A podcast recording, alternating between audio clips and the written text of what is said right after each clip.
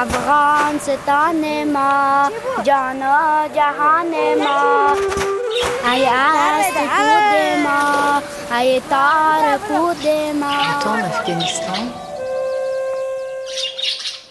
Le temps. علما جهار ما بس افتخار ما.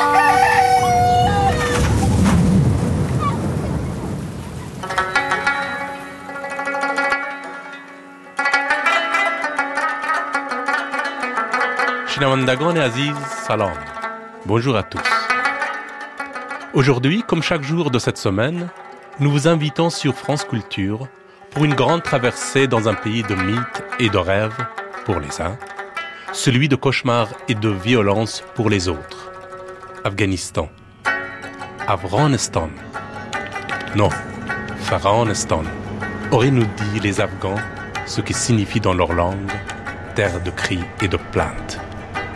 Afghanistan, Afghanistan, comment définir ce pays ? Les vestiges des grandes civilisations ou les ruines de la barbarie humaine ? Comment dire ce qu'était cette terre poétique jadis, il n'y a pas longtemps ? Pourquoi est-elle devenue un champ prosaïque en l'espace de trente ans ? Peut-il ressusciter ? Aujourd'hui et tous les jours de cette semaine, nous avons d'abord tracé à travers des archives une route pour vous ramener dans les vallées de son histoire. Ensuite, à dix heures, nous vous invitons à une table ronde où un regard croisé entre les Afghans et les experts étrangers fait l'état de l'I O de l'Afghanistan dix ans après le onze septembre. En troisième partie, à onze heures, notre documentaire vous entraînera dans les rues de Kaboul. Et tout de suite, dans le cadre du documentaire d'archives, nous vous proposons une traversée, un retour sur ce pays perdu, rêvé, mythique, celui des écrivains, des voyageurs, des aventuriers. Afghanistan, Afghanistan, une route de soi. Atiq Rahimi, Manouchak Fashoy. Aujourd'hui, du mythe à la réalité afghane. Depuis votre arrivée hier après-midi, Lionel Brance, quelle question vous a-t-on le plus souvent posée ? Tout le monde me demande si j'ai fait un bon voyage. Bon, alors je ne vais pas vous le demander, parce que j'imagine que vous répondez oui, mais que vous ne pensez peut-être pas toujours oui, hein ? Oui, parce que c'était très très difficile et bon nombre de personnes ne peuvent pas se rendre compte des difficultés par lesquelles j'ai passé. Est-ce que vous vous en étiez rendu compte avant de partir ? Je pensais que ce serait très dur, mais pas dans ces circonstances. Je pensais forcément qu'un parcours comme ça ne pouvait pas se faire tout seul, oui. Mais c'était beaucoup plus difficile que je ne le pensais. Vous n'avez pas été plusieurs fois tenté d'arrêter ? Si, énormément. À chaque fois. Bien souvent, j'étais, j'étais tellement là, tellement fatigué que je voulais m'arrêter, que je voulais abandonner. Et le long de votre parcours, vous avez rencontré un bon accueil ? Ah, très bien. Ah oui, surtout en Afghanistan. C'était le plus dur de mon parcours. Là, c'est là que sans doute vous avez dû avoir envie de tout lâcher à un moment. Ah oui, et par la, surtout par la soif. Vous avez Quel... connu la soif ? cinquante-cinq degrés. Tous les gens qui vous complimentent auront bien du mal à s'imaginer ce que vous avez traversé. Ah, on ne peut pas s'imaginer. Et pour vous-même, quand vous êtes revenu en avion, là ? Oui. Oui. Quelle impression cela vous a fait de passer à vol d'oiseau au-dessus de ces terres sur lesquelles vous aviez peiné ? Oui, j'ai, j'ai reconnu les endroits où j'avais oui. peiné. Et vous savez, ça fait encore plus d'impression vu d'en haut parce qu'on voit cette étendue. On a cette impression de grandeur. Et je, si j'avais fait le voyage auparavant en avion, je crois que je ne l'aurais pas tenté en bicyclette. L'essentiel est que vous l'ayez tenté et que vous ayez réussi. Merci Lionel Brance d'être venu. Merci. Que l'on voyage à vélo ou en avion, à cheval ou au bord d'un char, que l'on soit sportif ou touriste, écrivain ou conquérant, une fois arrivé en Afghanistan, on est déjà là, épuisé, brisé. On fait halte et s'y perd, comme Lionel Brance en dix-neuf cent quarante-neuf ou comme Alexandre le Grand il y a vingt-quatre siècles. L'Afghanistan, situé au centre d'un immense continent, a une superficie de sept cent mille kilomètres carrés, un peu plus que la France. Il est limité au nord par l'U R S S, à l'ouest par la Perse, géographie d'Afghanistan, à l'est et au sud par le Pakistan. Pierre A. Molin, dix-neuf cent cinquante-sept. Situé entre les vingt-neuvième et trente-huitième degrés de latitude nord, sa capitale, Kaboul, est à la même latitude que Gibraltar. D'autre part, Bordé par les trente-huitième et soixante-dixième degrés de longitude est, il faut parcourir près du quart du trente-cinquième parallèle pour se rendre de Paris à Kaboul. Le relief, constitué par la grande chaîne de l'Hindoukouche, rattachée au haut plateau des Pamirs dans l'Asie centrale, traverse l'Afghanistan d'est en ouest au quart supérieur. Au sud de l'Hindoukouche, des chaînes de montagnes disposées en un très large éventail ouvert au sud-ouest forment un immense môle montagneux recouvrant le tiers du pays. Le relief de tout cet éventail de trois mille à cinq mille mètres vient mourir à moins de mille mètres en un long arc de cercle qui va d'Herat à Kandar, le seul à offrir des itinéraires en terrain plat. Pour préciser le relief montagneux qui se soude aux chaînes de l'Himalaya, à l'est d'une ligne passant par Bamiyan, Kaboul, Peshavar, la montagne s'élargit dans la puissante masse de l'Hindoukouche proprement dit, l'altitude s'accroît et devient himalayenne. Cet exposé géographique est forcément un peu ardu, et je m'en excuse auprès des auditeurs, mais il était nécessaire. Et maintenant que la masse imposante du relief est là, pourrait-on dire sous vos yeux, considérons comment la nature l'a dotée malgré tout de façon assez généreuse. Le pays est très très beau, mais cette beauté de la nature, on peut la trouver dans une douzaine, une vingtaine d'autres pays. On ne va pas en Afghanistan pour les ruines, parce qu'à part Bamiyan, où tout le monde va, et quelques autres endroits, on trouve mieux ailleurs les ruines historiques. On ne va pas en Afghanistan pour l'artisanat, qui est très beau, mais pas mieux que dans tous les pays de la région. Finalement, ce n'est pas du tout un pays pour un touriste. Posez la question, mais alors, c'est quoi? Alors que Peter Brook s'interroge devant André Walter en mille neuf cent soixante-dix-neuf, Marie-Josée Lamotte médite sur la lumière. Une lumière qui, pour moi, ne ressemblait à aucune autre. C'était pas la lumière de la Turquie, c'était pas la lumière de l'Anatolie, c'était une lumière.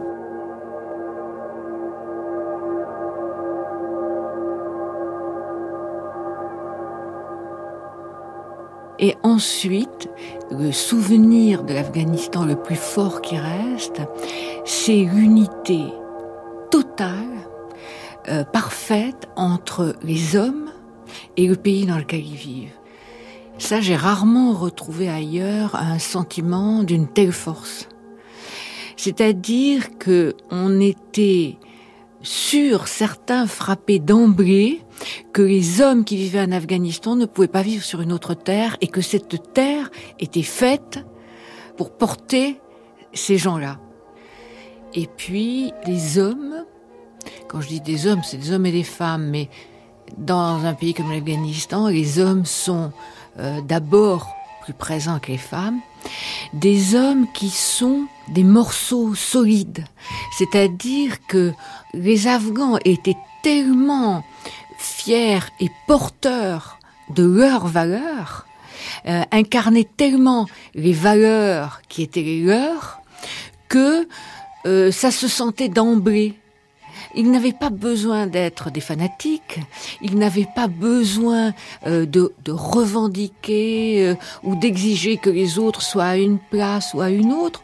On était, face aux Afghans, comme l'on devait être.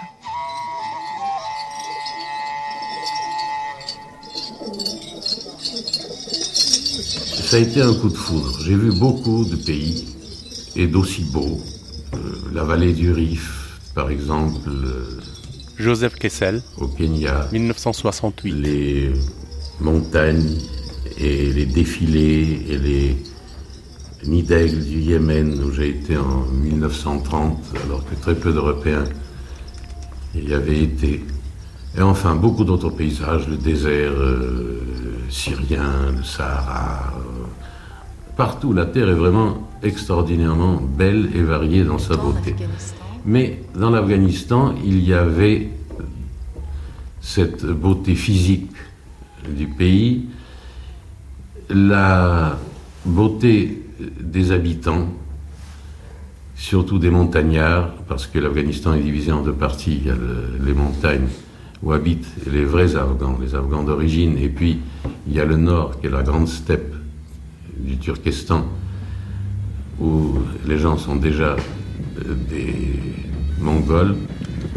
Il y avait des habitudes et des coutumes qui datent du Moyen-Âge, les bazars qui sont exactement pareils à ceux qu'a décrit Marco Polo, l'accueil des habitants, du plus riche au plus pauvre, qui pratiquent une hospitalité légendaire, et aussi ce jeu stupéfiant qui est pas au centre de mon livre, mais dont tout dépend, et qui s'appelle le Bouskachi, où des centaines de cavaliers merveilleux sur des bêtes admirables euh, combattent pour rapporter à un but qui s'appelle le cercle de justice la dépouille d'un bouc décapité euh, qui s'arrache. C'est un peu comme les, les contes de fées, les histoires d'ogres et... Sabrina Nouri. Euh, c'est complètement irréel, je crois. qu'il y a, c'est vrai que quand euh, ils se cravachaient, et, et quand on les approchait avec toutes leurs balafres, euh, des doigts euh, arrachés par euh, les chevaux, par euh, les écrasés, des pieds écrasés, c'était complètement, c'était comme voir des personnages qu'on, qu'on, dont on avait lu les histoires dans des, dans des contes. Enfin, tout ça, et puis peut-être des choses qu'on, analyse, qu'on ne peut pas analyser, on fait que c'est un pays qui, pour moi, est, est celui où j'ai été le plus à mon aise et en même temps le plus transporté hors de moi-même. Vous l'avez découvert euh, en quelle année? Il n'y a pas tellement longtemps. Je l'ai découvert en dix-neuf cent cinquante-six. Vous savez, dès qu'on est capable de lire un atlas, et lorsqu'on aime le voyage, Euh, peut-être les meilleures minutes de la vie sont celles où on rêve sur les cartes et les noms des villes ou des pays où sont comme une musique, et on regarde les fleuves et on regarde les montagnes, et enfin on voyage déjà. Et depuis toujours, j'avais envie d'aller en Afghanistan. Je me suis aperçu que sur le vieillissement, sur le besoin de se dépasser, sur la vanité de la renommée, sur l'amour, sur la mort, sur la sagesse, ce pays m'a permis de, de dire des choses que je n'aurais pas pu dire autrement et dont je me suis aperçu qu'elles étaient les assises actuelles de ma vie. Probasti, Afghanistan, Siman, dix-neuf cent soixante-seize. Ce n'est pas important le temps. Ce qui est important, c'est la personne qui est en face, c'est ce qu'on se dit. Cette jeune Iranienne ce qu'on fait, a tout compris. C'est pas important de passer un an de l'esprit afghan, en faire un tapis. Ce n'est pas du tout important, puisque le résultat est... Il faut qu'il y ait un an de travail. Il n'y a aucune... En effet, les Afghans ne vivent pas dans le Rien temps. Rien ne presse pour le terminer. Ils vivent le temps, leur temps. On peut temps. travailler huit heures par jour, six heures par jour, pas plus. Mais il faut un an pour faire ce tapis. Il faut peut-être trois heures pour lire un poème. Il faut peut-être... Euh, mais ce n'est pas grave. Il faut trois heures pour lire un verset du Coran. Il faut trois heures pour s'asseoir au frais et réfléchir, penser. Je ne sais pas, il n'y a pas de train en Afghanistan. گرد در و بام دوست پرواز کنند هر جا که دری بود به شب در بندند الا در دوست را که شب باز کنند. Il était une fois un voyageur des pays du couchant qui se rendait au pays du levant. En traversant les déserts de l'Afghanistan, il aperçut un Afghan qui, visage collé à un rocher, ne voulait être dérangé. Le voyageur, convaincu que dans ce pays, des fous comme lui, il y en avait partout. Il reprit sa route. Dix ans après, le voyageur décida de retourner à sa terre natale. Il retraversa donc le même désert et vit encore le même Afghan, toujours l'œil collé au rocher. Cette fois-ci, le voyageur voulut absolument savoir ce que faisait ce fou. « Je regarde dedans », lui dit l'Afghan, en montrant un trou dans le rocher. Le voyageur l'écarta pour se mettre à scruter le trou. « Il n'y a rien dedans », s'étonne l'homme. L'Afghan, bougeant la tête, lui répondit ceci. « Cela fait dix ans que je regarde dedans et je n'y trouve rien. Et toi, tu veux en trouver en une seconde ?» Le dix-sept novembre, je rentrais dans la ville après, nonobstant le choléra, en avoir obtenu l'autorisation de Yar Mehmet Khan. Et les voyageurs se succèdent. Un petit mouvement de vanité poussa le serdar Abidullah Khan et Assad Khan à m'escorter avec une nombreuse suite de cavaliers. La population prévue par l'ordre. Alors c'est aujourd'hui un, un jour un peu triste, parce qu'après la fête de, de Noël, euh, il y a aujourd'hui six ans que, que les Russes, que l'armée rouge a, a envahi l'Afghanistan. J'ai dit c'est un jour un peu triste pour moi, bien sûr pour les gens de ce pays naturellement. Pour moi aussi parce que j'ai effectué dans ce pays euh, deux missions. Et pour moi c'est un, c'est un pays ami. J'y ai vécu six mois, c'était long. J'ai eu beaucoup de, d'amis là-bas. Et j'ai eu envie de parler de l'Afghanistan et des plantes qu'on y trouve. Sur les hauts sommets d'Afghanistan, Jean-Marie Pelt. Et d'y faire un long voyage de plusieurs jours. On va y rester jusqu'à la fin de l'année. dix-neuf cent quatre-vingt-cinq. D'accord ? Tout à fait d'accord. Hein, ça, je, vous verrez. Quand on me demande de parler de l'Afghanistan, ma, ma première réaction, ce qui me vient immédiatement à la bouche, c'est de dire « c'est le plus beau pays du monde ah, ». C'est carrément. Le plus beau pays du monde. J'en ai vu une cinquantaine de pays, mais vraiment l'Afghanistan est un, un pays inoubliable et... Et pas seulement par euh, la beauté de la nature, mais aussi par les gens. C'est un peuple très fier, les gens sont très dignes, et il m'avait paru évident que nul jamais ne pourrait réduire ce, ce peuple en servitude. Enfin, pour paraphraser euh, Kennedy, qui se disait être un Berlinois, je ne sais pas si vous vous souvenez, oui. Il y a une vingtaine d'années, à l'époque où il y avait une menace sur le rideau de fer. Quand j'étais en Afghanistan, j'avais envie de dire « moi aussi je suis un Afghan ». C'est comme ça que j'ai senti les choses. Aborder ce pays, c'est d'abord découvrir vraiment le spectacle incroyable du bassin de Kaboul, vu des, des jardins de Pagman. Les jardins de Pagman sont des jardins suspendus. Évoquons un peu, si vous voulez, les jardins de Babylone, des jardins qui, qui dominent un immense désert. Et où on comprend ce que veut dire jardin au Moyen-Orient. Jardin, ça veut dire paradis en persan, n'est-ce pas ? Et, et on comprend pourquoi aussi on a placé l'origine de l'homme dans un jardin d'Éden. Parce que dans ces terres extraordinairement arides, un jardin irrigué avec des fleurs superbes, c'est quelque chose d'inouï. Et toute la poésie persane, par exemple, sur les, sur les jardins de, de Saadi, par exemple, vraiment symbolise la, la beauté de la vie végétale par rapport à, à l'aridité des grands déserts de ces régions du monde. Alors au premier plan, vous regardez vers Kaboul au loin, et au premier plan, vous avez des champs de quelque chose qui s'appelle le Poudina. Voilà, Poudina. Alors le Poudina, c'est une lavande, ou à peu près une lavande afghane, qui, qui part ses déserts, qui habille le désert en quelque sorte. Le désert est habillé, c'est un désert musulman, mais il est habillé d'une tunique d'un, d'un violet très épiscopal. C'est une plante qui s'est trompée de couleur, enfin elle est violette, foncée. Et vous avez des champs entiers, jusqu'à l'horizon, euh, qui sont violets foncés. Sauvages, pas cultivés, c'est une plante sauvage.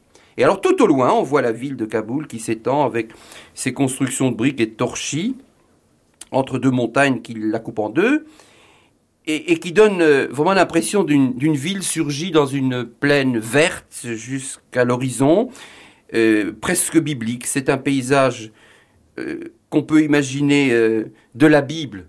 Mais là, c'est la même chose. On est vraiment dans le pays de la Bible. Et avant l'invasion russe, enfin l'Afghanistan, tel que je l'ai vécu moi, était vraiment un, un pays tout à fait biblique, par son décor et par la manière dont vivaient les gens.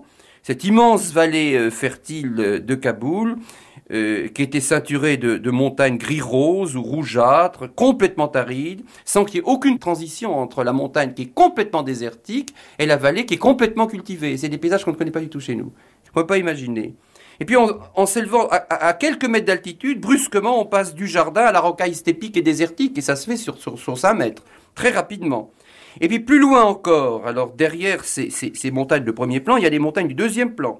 Alors là, c'est la chaîne de l'Hindou-Kouch, qui monte vers l'est jusqu'à l'Himalaya, avec des sommets de cinq mille mètres, puis ensuite de six mille mètres. Vous voyez, des, des sortes de grandeurs qui ne sont pas celles de l'Europe.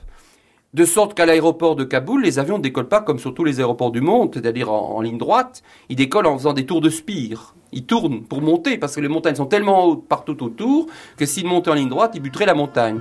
Donc il faut qu'ils fassent une spirale avant de pouvoir partir. Et ça aussi, c'est, C'est très beau. Et puis alors, il y a le ciel. Alors ça, Noël, le ciel, à Kaboul, c'est quelque chose d'extraordinaire. Il est dans la journée d'un bleu absolu. Puis alors, à la nuit tombante, il devient mauve, puis rose, puis violacé, puis toutes les montagnes arides deviennent les mêmes couleurs, et on a un spectacle qui est tout à fait inimaginable en Europe. Quitter Paris en s'envolant d'Orly un beau matin, et atterrir à Kaboul le lendemain, vers deux heures de l'après-midi, après avoir fait escale à Rome, à Beyrouth, à Téhéran, ce n'est pas seulement un beau voyage, c'est une sorte de pèlerinage aux sources. On arrive soudain au cœur de l'Asie, de ce continent qui est le plus massif et le plus vaste de notre planète, où se dresse un renflement gigantesque, le plateau de Pamir, que l'homme du vingtième siècle atteint rarement et sur lequel plane toujours le mystère des choses indéchiffrables et presque inaccessibles. J'éprouvais immédiatement la sensation physique d'un incroyable isolement, renforcé par les barrières montagneuses qui ferment tous les horizons et paraissent tout écrasées de leur poids. Il n'y a pas que la montagne qui soit impitoyable. Six heures durant, depuis le départ de Téhéran, l'avion n'avait survolé que des déserts, d'affreuses solitudes grises et ocres, un océan stérile à jamais fixé dans l'immobilité. C'est dans cet état d'esprit, créé par ces paysages lunaires, que l'on débarque en Afghanistan.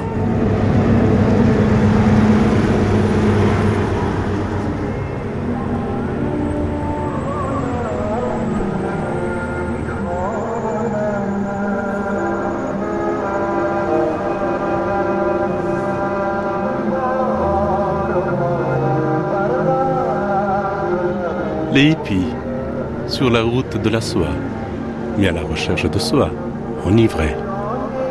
Les voyages forment la jeunesse, vieil adage. Mais à notre époque, est-ce encore vrai? C'est pas du tout un voyage préparé, c'est après les événements de mai que j'ai suivi très activement. J'étais très fatiguée par, par tout ce qui s'était passé, et très déprimée aussi par les résultats qu'on a obtenus. Et j'avais envie de partir absolument n'importe où, euh, faire n'importe quoi, en tout cas partir de Paris et, et de la France, et de me dépayser totalement, parce que j'en avais vraiment besoin. Elisabeth ? Et on est arrivé à Téhéran, où Michel m'attendait. On habitait dans une famille de gens qui nous ont accueillis, alors, avec une gentillesse absolument remarquable, et euh, ceci pour rien, je veux dire, vraiment, oui. C'était une invitation. À Machad, on était très remarqués parce qu'il n'y a pas tellement de touristes qui passent par là. Et on était deux filles comme ça, suivies par des cohortes de femmes, d'enfants hurlants, d'une curiosité, venaient nous toucher, toucher nos, nos, nos vêtements, euh, et cetera. Et on était constamment suivies. Les gens se proposaient aussi pour nous aider. Les gens étaient très gentils. Michel. Tout autour, c'est le désert. Et, et d'ailleurs, pour, pour atteindre la frontière afghane, on est obligé de traverser une partie du désert en partant de Machad. Il y a énormément de poussière. Euh, alors, on était, euh, on était dans cette poussière infernale. Ce sont de très très vieux camions, mais ils les décorent d'une façon extraordinaire. Ils ont un sens décoratif euh, très très poussé, très poussé et très joli. Elisabeth ? Il faut parler des difficultés dès le départ qu'on a eues à voyager de filles. Bien sûr, ça, parce que c'est ça. Le... Euh, c'est, ce sont quand même des pays, en tous les cas, pour l'Iran et l'Afghanistan, où les femmes se promènent très peu. Euh, elles se promènent de toute façon voilées des pieds à la tête, avec un petit grillage devant les yeux, c'est-à-dire qu'on ne les voit vraiment pas, mais pas du tout, particulièrement en Afghanistan, vraiment on ne voit pas une seule femme.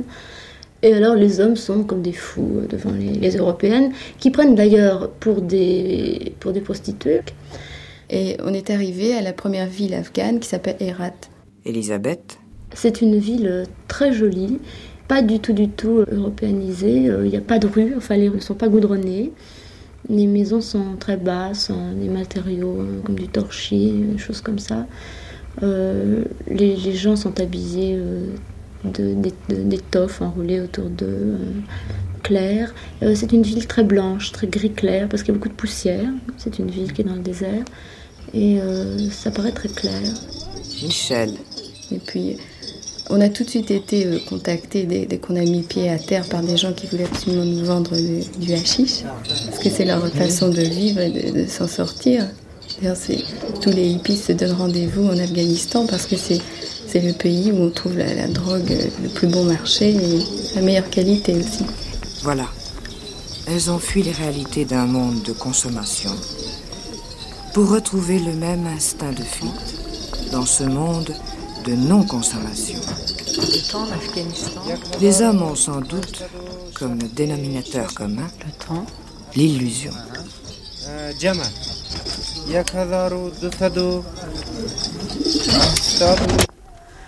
Le temps en Afghanistan.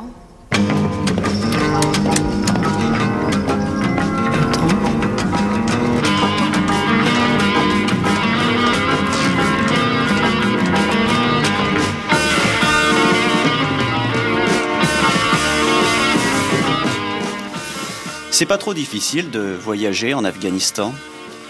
Il y a le voyage facile qui consiste maintenant à prendre un autocar sur une route asphaltée, à voir un marché où se promènent des gens en turban et des femmes voilées, quelques chameaux encore.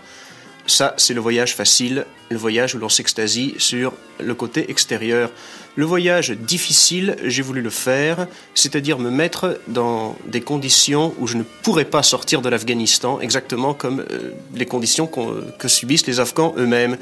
Et c'est pourquoi j'ai choisi de vivre dans les villages les plus retirés possibles de la route asphaltée, des villages en plein centre montagneux, où l'on n'arrive qu'après une semaine de cheval et encore en connaissant le chemin. Je voulais hiverner parmi les paysans, et l'hiver déjà rendait même impossible le voyage à cheval. On était vraiment coupé du monde. Et là, j'ai pu, en parlant la langue et en rendant des services d'infirmiers dans cette communauté, j'ai pu suivre le déroulement de la vie et aussi le déroulement de la mort telle qu'elle était au quinzième siècle et telle qu'elle se poursuit encore aujourd'hui, mais cette fois-ci resserrée dans des endroits limités de la planète.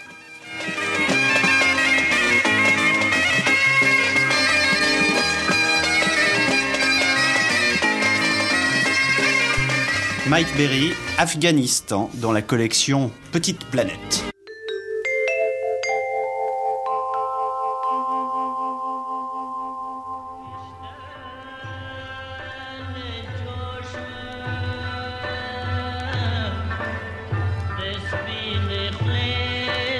L'Afghanistan a ceci de particulier qu'au détour d'une Norvège, je me souviens d'instants comme ça très forts, par exemple à Herat, où au détour d'une Norvège, on a le sentiment flagrant d'être mis hors vingtième siècle, d'être mis, je dirais, hors Moyen-Âge. On est...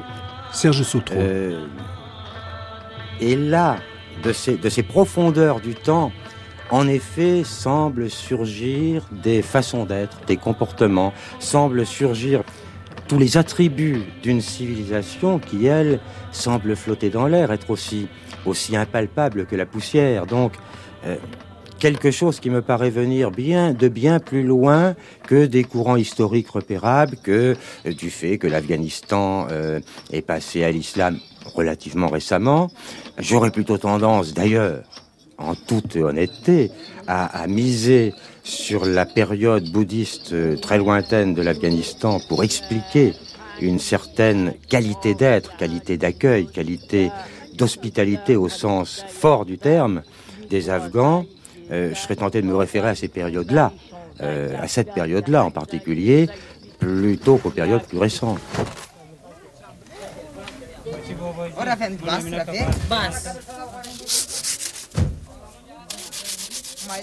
Roland Michaud. Et la première question peut-être que j'aimerais poser, que je me suis posée à moi-même bien sûr, c'est l'Afghanistan existe-t-il? Puisque nous avons affaire à une mosaïque de populations qui au fond existe dans les territoires euh, frontaliers, dans les territoires étrangers à l'Afghanistan. Les Kirghizes existent en Chine, existent en Union soviétique.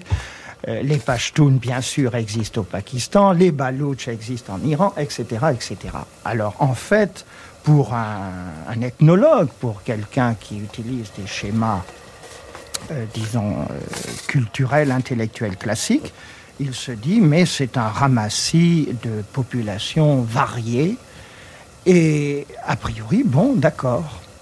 Mais alors, chose curieuse, c'est que lorsqu'on arrive à Herat, en venant d'Iran, et on a affaire à la même civilisation, à la même culture, aux mêmes coutumes, à la même langue, à la rigueur, euh, on s'aperçoit tout de suite qu'il y a une différence énorme. Et cette différence, elle existe aussi quand on arrive de Peshawar. Cette différence, elle ne peut pas entrer dans des catégories. Elle fait partie, j'allais presque dire, de l'impalpable. C'est quelque chose que tout le monde ressent. J'ai, euh, quand j'ai découvert ça, je me suis permis un jour à Herat de demander à des voyageurs de tout acabit, de tout bord, euh, qu'est-ce qu'ils pensaient. Et tout le monde m'a dit « Ah, c'est tout à fait différent, on respire ». Oh. دیگرداری که ببینن بخارایی بخارایی بله که سایل کنن parce que euh, bon moi je marche en dessus là mais il faut peut-être amener le thé enfin je sais pas بسیار قدیمی مال است مستحق بله قدیمی است لیکن هم خراب است ah dîner روز دیدیم là on voit mieux les défauts du truc Mike Barry. Si vous dites que l'Afghanistan existe, c'est parce que malgré la multiplicité des ethnies et des, des, des coutumes, c'est un pays qui vit en tant que nation quand même depuis plus de deux cents ans. Il y a la notion d'une famille commune, d'un destin commun. Et même si les différentes ethnies se sont disputées entre elles, il reste que, depuis que cet émirat d'Asie centrale a été réuni autour de Kaboul par des émirs pashtuns depuis le dix-huitième siècle, il s'est créé un destin commun et ces ethnies se disputent entre elles dans un cadre délimité qui est celui de l'Afghanistan. Et il est très vrai que des liens culturels puissants qui existaient autrefois avec l'Iran d'un côté et avec le monde indien d'autre part ont été peu à peu coupés. Il s'est conservé en Afghanistan une société charmante par beaucoup de côtés parce qu'elle a conservé son équilibre. Elle a conservé son équilibre jusqu'à très récemment. Les Afghans continuaient à vivre le Moyen-Âge, mais non pas le Moyen-Âge fouetté, heurté de front comme celui d'Iran ou de l'Inde, un Moyen-Âge non touché par aucune industrialisation, donc un Moyen-Âge qui restait encore équilibré, c'est-à-dire qu'il y avait une proportion démographique à peu près raisonnable entre le, le chiffre de la population et les terres irrigables, que les structures archaïques héritées d'un très lointain passé continuaient à fonctionner dans un univers profondément religieux. Les Afghans restaient profondément, dans leur immense majorité, convaincus de la réalité d'un univers mystique dans lequel ils croyaient avec ferveur.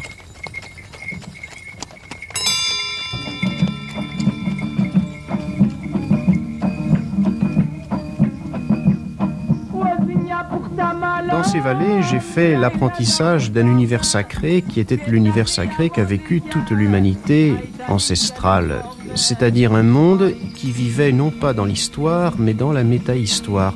Pour les Afghans du peuple, en effet, l'histoire n'existe pas. Il n'y a qu'une éternelle répétition de l'histoire sacrée. Tout Afghan croyant cherche à reproduire dans sa personne, dans son costume, sur son visage, dans ses traits, le visage du prophète Mohammed. D'autre part, ce monde est extrêmement naturel dans la mesure où vous êtes entouré non pas de machines mais d'animaux. Et c'est un rythme que nous retrouvons spontanément. Je ne dis pas cela pour le louer, je dis que cette correspondance s'établit. Et même dans les critiques que j'ai été amené à formuler vis-à-vis de cette société, j'ai toujours senti à l'intérieur de moi-même un certain déchirement. Déchirement parce que je sentais que cette forme de société connaissait un équilibre et un bonheur que nous ne connaîtrons plus jamais.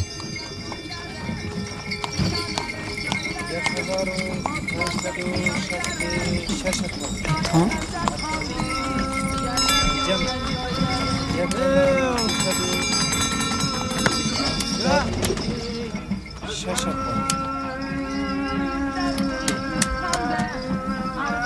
Le temps.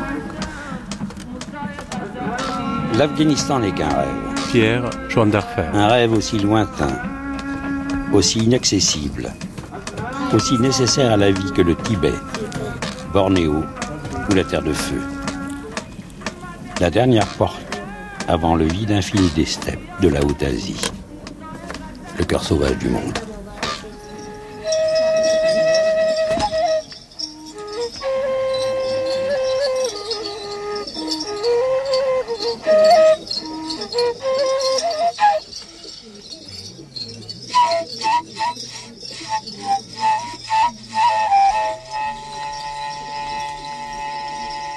Tachkourgan, vous savez que Tachkourgan n'existe plus. Tachkourgan a été rasé. Tachkourgan, Tachkourgan la tour de pierre, le lieu où les caravanes du Proche-Orient et les caravanes d'Extrême-Orient échangeaient leurs marchandises. Tachkourgan, un merveilleux marché couvert, situé juste sous la grande faille des falaises qui permettait l'accès aux caravanes entre l'Asie centrale proprement dite et le monde indien. Michael Barry. Un des lieux, un des marchés les plus fabuleux de la planète n'est plus qu'un monticule de ruines. C'est même tellement détruit aujourd'hui que quand on y va et on demande où c'était, on ne le voit pas. Et vous n'avez plus que des vieilles gens pour vous dire « Ah, vous avez connu Tachkourgan avant ». Eh bien, vous voyez, ce tas de boue, c'était ça. Ça représente un anéantissement. Même si euh, l'architecture de ces marchés couverts est mieux conservée et, et reste conservée en Iran, à Ispahan par exemple, euh, ou même à Jérusalem, il est vrai que du point de vue des mœurs, de ce qui s'y fabriquait, de ce qui s'y vivait, les rayons de lumière euh, à travers les, les interstices des lattes qui recouvraient les ruelles, jouant sur les cafetans brodés, et euh, sur euh, les différents produits d'artisanat, le, be- beaucoup d'artisanat pour les chevaux en particulier, qui scintillaient, les mors, les selles, les brides, tout ça scintillait euh, sous ce soleil filtré, avec ces visages intenses, enturbanés, avec des petites barbes fines, comme si sorties des miniatures persanes. C'est vrai que quand on a connu ça, quand on a vécu ça, quand on a entendu ce qu'était le rythme et le bruit du monde du quinzième siècle, on en conserve une nostalgie poignante. Et quand on vous dit « mais est-ce qu'il n'y avait pas la misère à cette époque ?», on est obligé de dire, au moins dans le cas afghan, la misère avant dix-neuf cent soixante-dix-huit était paradisiaque, là oui, par rapport à ce qui s'est suivi et qui a été apporté par un vingtième siècle, toujours plus idéologique, toujours plus totalitaire et toujours plus meurtrier dans la technologie qu'il a apportée. Et je me souviens d'un jour où en bordure des bazars de Tachkordane, nous étions euh, dans une maison de thé euh, et où il y avait une avancée comme ça avec des tapis. Et puis ils avaient mis des tables un petit peu à l'extérieur.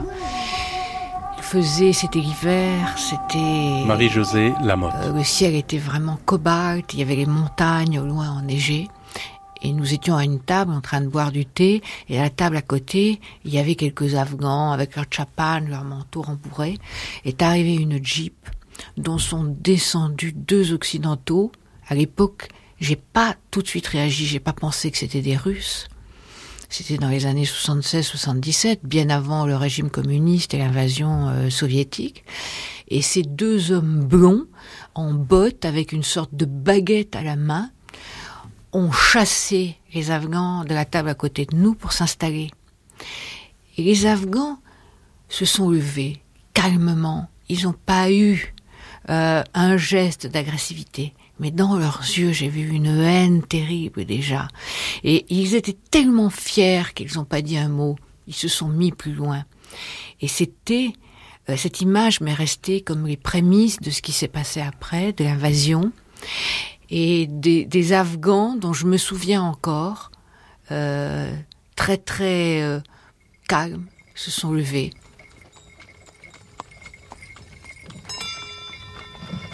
Alors moi j'étais en soixante-quatre. Un événement historique de, de, de portée mondiale. Le Coca-Cola est arrivé au mois de septembre. Jean-Marie Pelt. Or l'entrée du Coca-Cola dans un pays est évidemment le, la marque de son accès à la civilisation. L'Afghanistan sortait ainsi de la nuit des temps pour accéder enfin à la civilisation, et nous avons eu le Coca-Cola. Je me souviens parce que j'avais considéré que cette arrivée du Coca-Cola était vraiment l'événement par excellence. Il y en avait eu un autre avant, c'était l'arrivée de M. Khrouchtchev.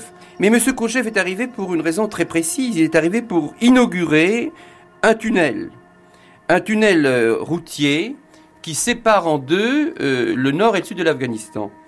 Au, au nord de ce tunnel, qui traverse la chaîne de l'Hindoukouche, il y a des, des, des déserts.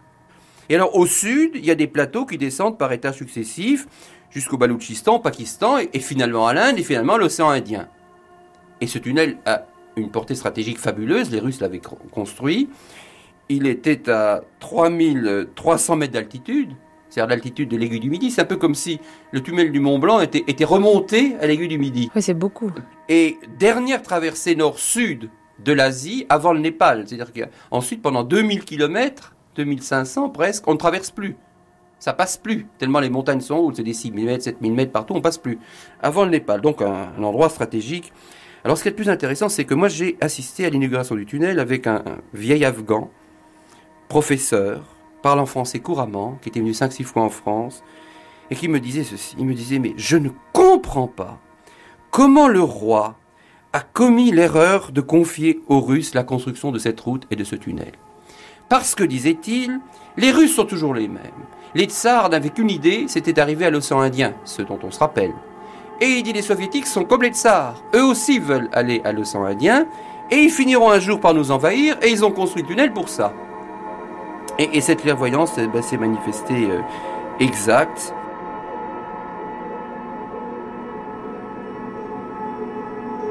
Actuellement, il faut dire que le naufrage afghan, qui est catastrophique, a été causé en premier lieu par des Afghans eux-mêmes. L'invasion soviétique vient parachever cruellement un processus entamé en Afghanistan lui-même.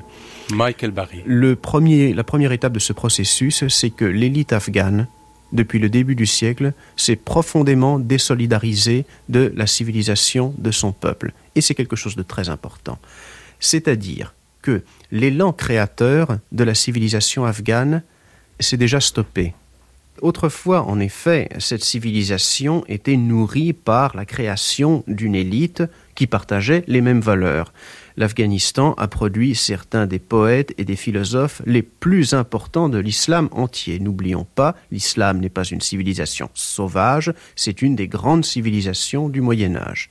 Or, depuis que cette élite afghane a cessé de lire et d'écrire dans le sens traditionnel, de s'intéresser à cette civilisation, il y a le peuple qui conserve des valeurs dont il a parfois perdu la clé. Le peuple, lui, n'est pas toujours capable de lire, par exemple, Platon dans, sous sa forme arabe, comme l'élite pouvait le faire. Une des sources spirituelles de la civilisation afghane s'est trouvée bloquée, tarie.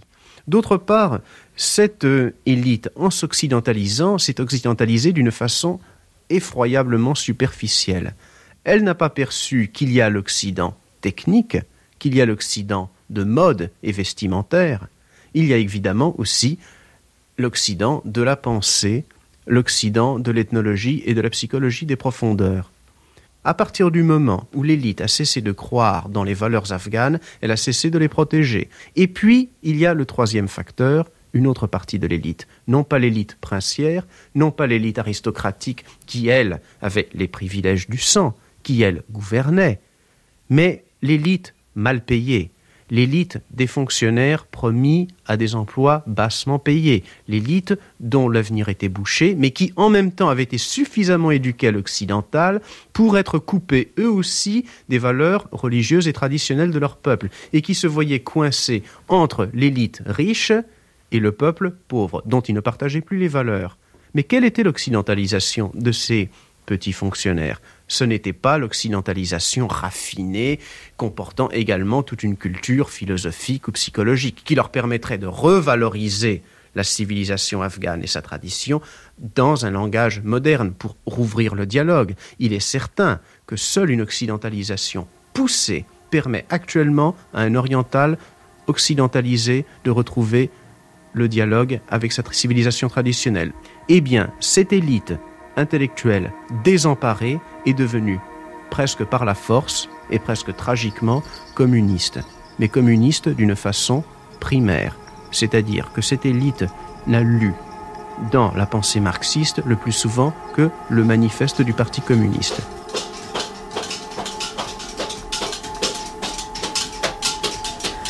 Le temps en Afghanistan.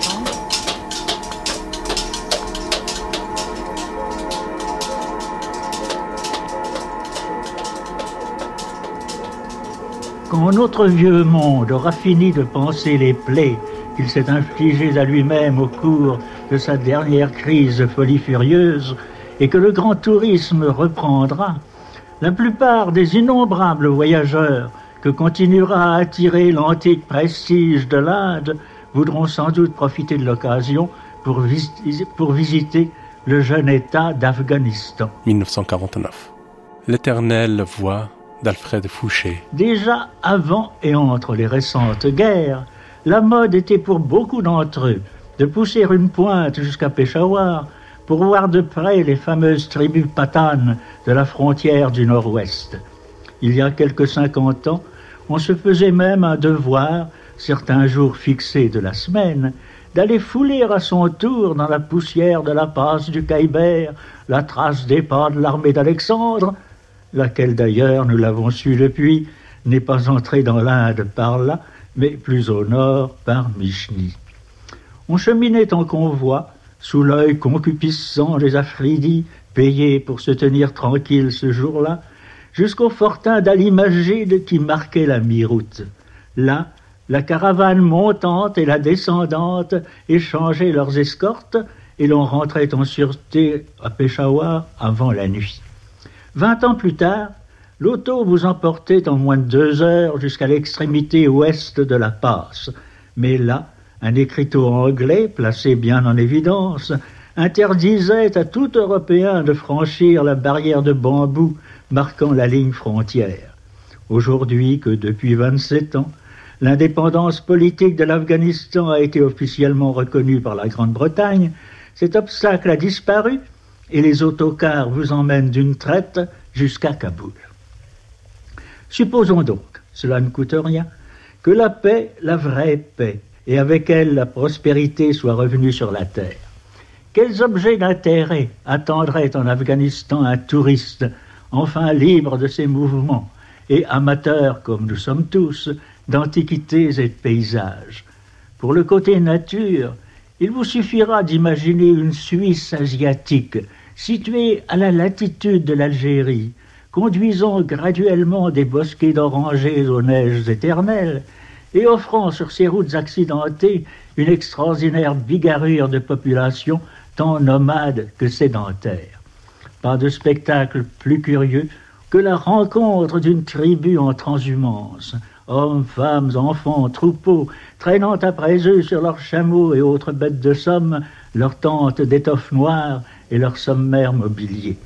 Ainsi que nous l'avons souvent entendu dire, l'Afghanistan est un pays des plus romantiques.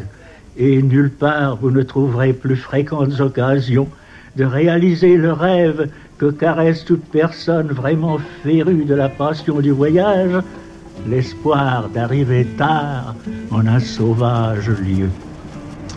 Pour ce qui est des antiquités, après toutes les invasions qui ont balayé la contrée, elle n'aura guère à vous offrir pour le moment, en dehors des édifices musulmans, que des ruines bouddhiques, car leurs grandes dimensions et leur caractère massif rendent celles-ci quasi indestructibles.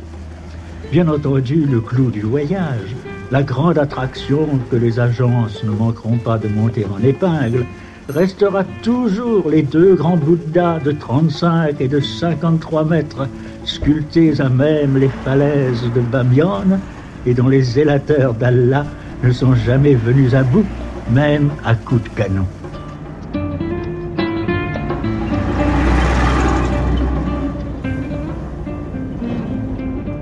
Voilà un pays qui vit dans la marge de l'histoire, vous dites-vous sans doute. Las de croire que l'histoire a un seul sens, vous découvrez que sur cette terre, elle n'a ni début, ni milieu, ni fin. Elle est suspendue quelque part dans les mythes, hors du temps, hors de l'histoire alors. Faut-il y croire?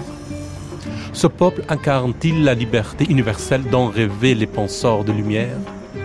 C'est beau d'y croire.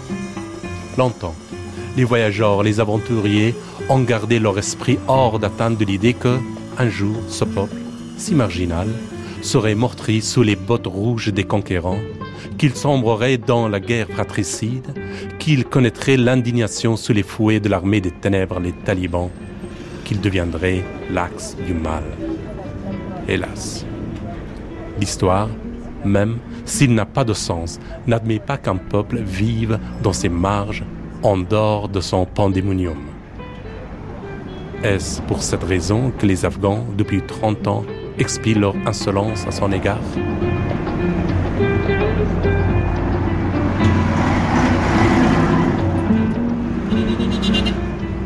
À Herat, il y a une mausolée qui s'appelle Hadji Qaltan, c'est-à-dire là où on roule. Quand on y va, les gens qui y vont, ils ont un vœu. au milieu de la cour et posent leur tête sur une pierre blanche. Ils mettent leurs deux mains sur leur visage et ils commencent à rouler vers la Mecque. Et s'ils roulent droit par terre, leur vœu est exaucé, et sinon, leur vœu n'est pas exaucé. Ils reviendront un autre jour demander au saint. Après la prière, ils rouleront encore une fois. Nous étions à Roger Alton. Il y avait un vieux sage, un lettré aussi, qui s'occupait du mausolée. Et on a commencé à parler. Et à un moment, il me dit « Ce serait bien que tu roules ». Et je lui ai dit « Mais non, j'ai pas envie ». Il m'a dit « Mais si, tu as sûrement un vœu ». C'était vrai. J'ai roulé. J'ai commencé à aller très droit au début. Et ensuite, j'ai dévié. Et comme j'avais roulé sur à peu près dix mètres, je j'ai pas voulu me lever tout de suite. J'ai ouvert mes yeux. Le vieux était derrière moi. Il m'a pris ma tête dans ses deux mains. Il m'a dit « Ce n'est pas grave, ma fille. Dieu est avec toi. » Et le fait qu'il s'est occupé de moi, qu'il soit à côté de moi, qu'il m'ait tenu la tête, c'était devenu très important, ce geste, à ce moment-là. Et on est revenu à l'intérieur du mausolée et on a commencé à parler ensemble. Et il m'a demandé si je croyais en Dieu et je lui ai dit que je ne savais pas. Et à un moment, il m'a dit « Mais c'est pas grave si tu crois en Dieu ou pas. Tu as des croyances, toi, d'après ce que tu dis. » Tu crois, tu crois à tes croyances, donc tu crois à ton Dieu. Comme il n'y a qu'un seul Dieu, le Dieu unique, tu crois à Dieu.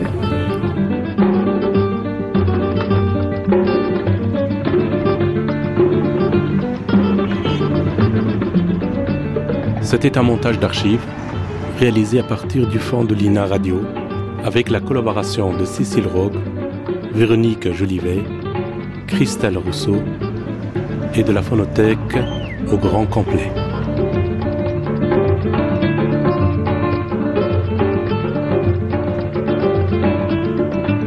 Réalisation Manouchak Fashoy et Yaël Mandelbaum. Mixage Jean-Baptiste Esparborg.